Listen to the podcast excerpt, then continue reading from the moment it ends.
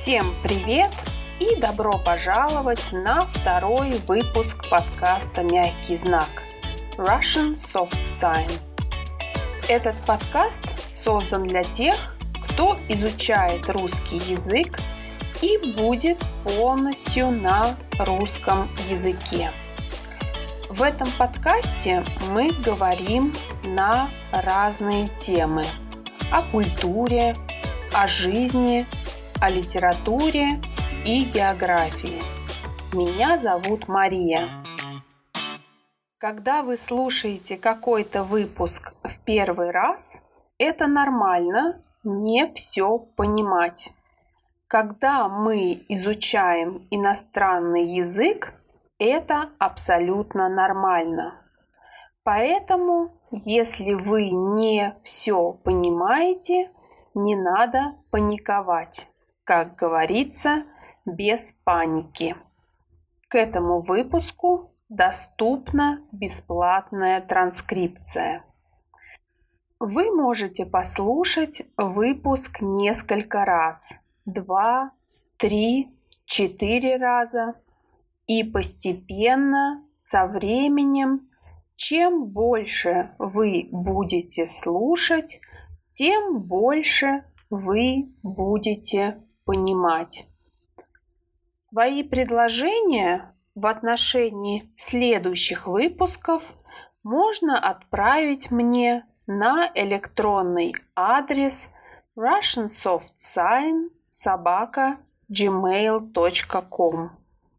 Не забудьте написать свое имя и из какой страны вы слушаете этот подкаст.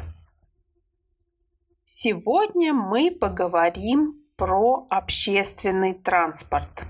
Итак, вы готовы? Тогда мы начинаем.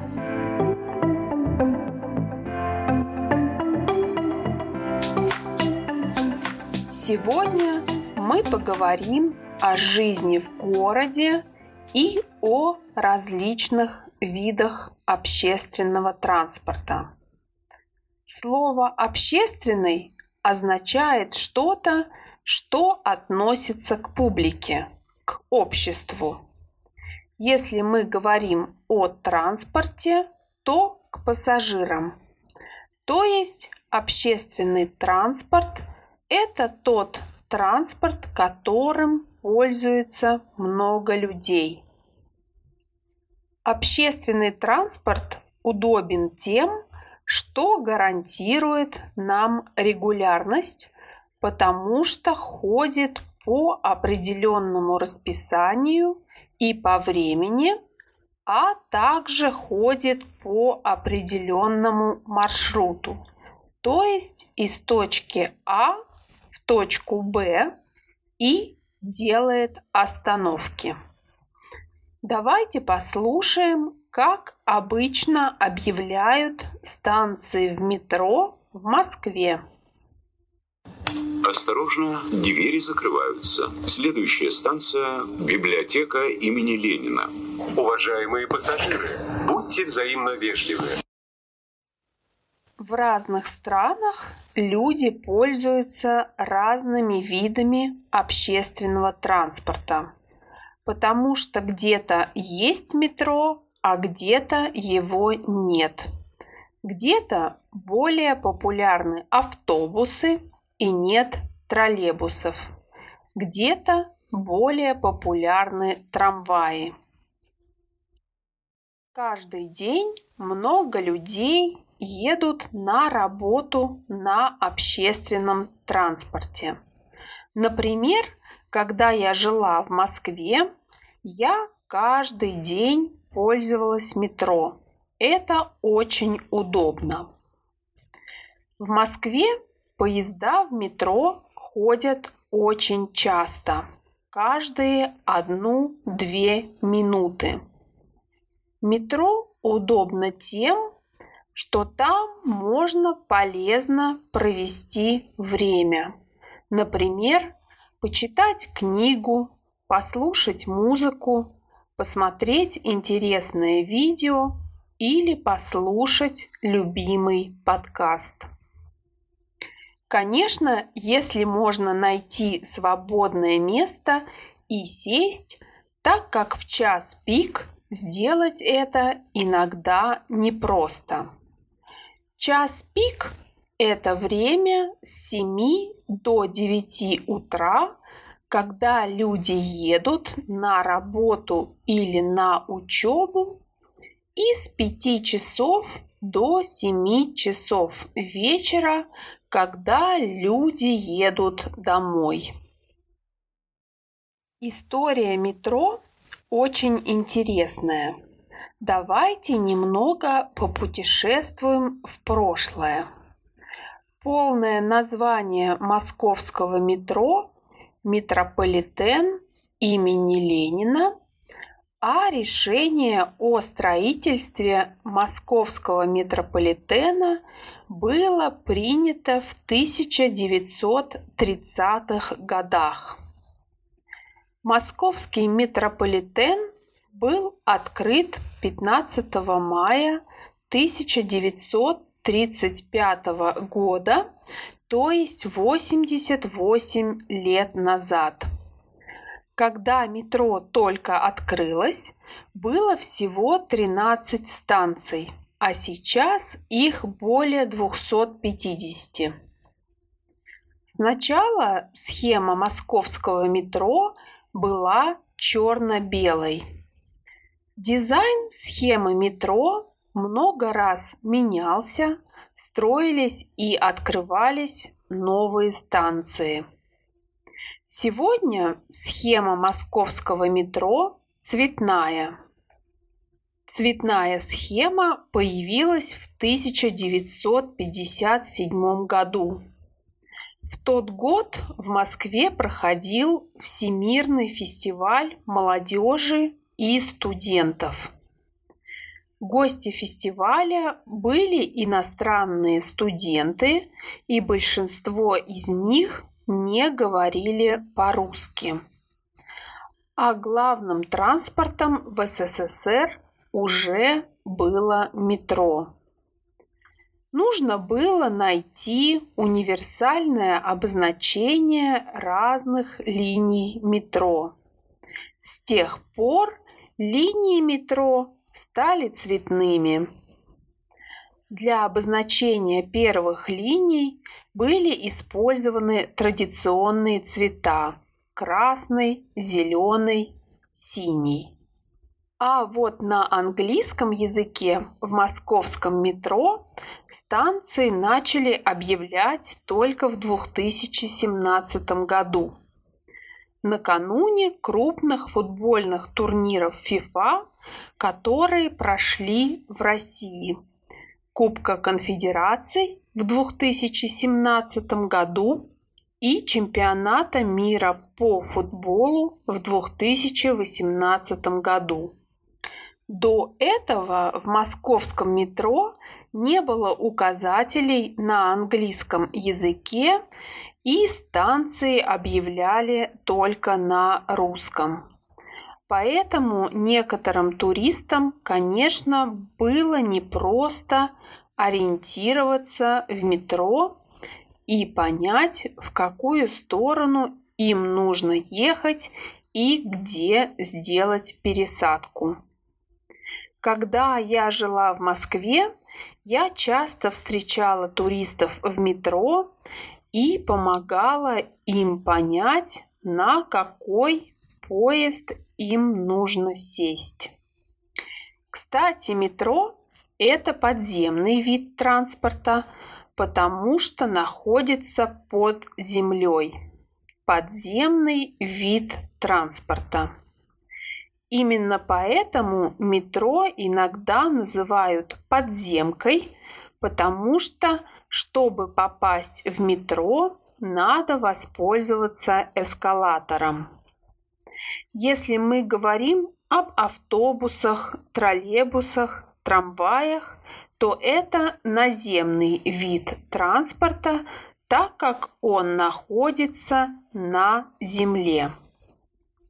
Кстати, интересный факт. В московском метро мужским голосом объявляют станции или остановки во время движения поездов к центру Москвы, а женским во время движения от центра. Некоторые добираются на работу на машине. Это, конечно, тоже удобно, но если вы живете в городе, то час пик существует и на дорогах. И на дорогах образуются огромные пробки, и иногда люди стоят в пробках несколько часов. В Москве популярный вид транспорта – это маршрутка. Она так называется, потому что ездит по определенному маршруту. Маршрутка отличается от автобуса тем, что маршрутка – это очень маленький автобус, микроавтобус, в котором одновременно может ехать небольшое количество человек. Но иногда ездить в маршрутках небезопасно, так как водители маршруток ездят очень быстро и часто нарушают правила дорожного движения. Нарушать означает не соблюдать, игнорировать. Например, в кафе обычно нельзя курить. Если человек курит сигарету, то он нарушает правила кафе. Также и водители маршруток. Есть правила на дороге, которые они должны соблюдать, но они часто их нарушают. Существует еще один вид железнодорожного транспорта в России, который называется электричка. Электричка – это тоже вид общественного транспорта, но на электричке можно доехать в города, которые, например, находятся недалеко от Москвы. На дачу или на работу люди часто едут на электричке. Итак, о каких видах общественного транспорта мы сегодня уже поговорили. Метро, маршрутка, автобус, троллейбус, трамвай и электричка. Если мы хотим поехать куда-то далеко, например, в другой город, то мы, скорее всего, воспользуемся поездом. По моему мнению, даже полет на самолете никогда не сможет соревноваться в романтике с путешествием на поезде. В поезде вы никогда не будете в одиночестве, а те соседи, с которыми вам придется разделить свои места, могут оказаться очень интересными попутчиками. Попутчик – это человек, обычно сосед, который сидит рядом с вами. Человек, который едет с вами по одному направлению, по одному пути. В России есть поезда дальнего следования. Это поезда, которые преодолевают расстояние выше 150 километров. Например, если вы хотите поехать из Москвы в Санкт-Петербург или в Нижний Новгород, то вам необходимо купить билет на поезд на поезд дальнего следования. Самый популярный вид путешествия из Москвы в Санкт-Петербург – это поезд, так как это наиболее комфортабельный способ. Стандартный поезд в Санкт-Петербург идет одну ночь где-то 9 часов. В таких поездах можно спать. Но есть и высокоскоростной поезд, который называется Сапсан. Это самый быстрый и удобный способ добраться в Питер. Время в пути составляет всего около 4 часов. Обычно поезд имеет несколько вагонов. Тот вагон, где сидит машинист, в русском языке называют голова, а последний вагон – хвост, как будто поезд – это живой организм. В России можно купить билет на поезд следующих категорий, которые отличаются ценой и уровнем комфорта. Плацкарт, купе, люкс или СВ, спальный вагон. В текст транскрипции я прикрепила фотографии. Вы можете посмотреть, как они выглядят внутри. Плацкартный вагон является самым популярным средством передвижения по железным дорогам среди населения России. Билет в плацкарт обычно самый дешевый. Недостаток путешествия в плацкарте в том, что в них отсутствует приватность и не всегда безопасно. Там всегда шумно. Купе – это вид пассажирского вагона, отличающийся большим уровнем комфорта, чем плацкарт. В купе обычно путешествуют 4 человека, а не 6, как в плацкарте. СВ – это тип люксового спального вагона, вагон повышенной комфортности. Стоимость билетов на поезд СВ значительно выше, чем в плацкартных и купейных вагонах. Главная особенность в том, что в СВ имеется всего два места, причем два нижних места, так как в спальных вагонах нет верхних полок. Вы, наверное, слышали о Транссибирской магистрали. Она идет от Москвы до Владивостока и носит титул самой длинной железной дороги в мире, так как ее расстояние 9300 километров. Поезд находится в пути 6 дней. Да-да, 6 дней из Москвы во Владивосток на поезде.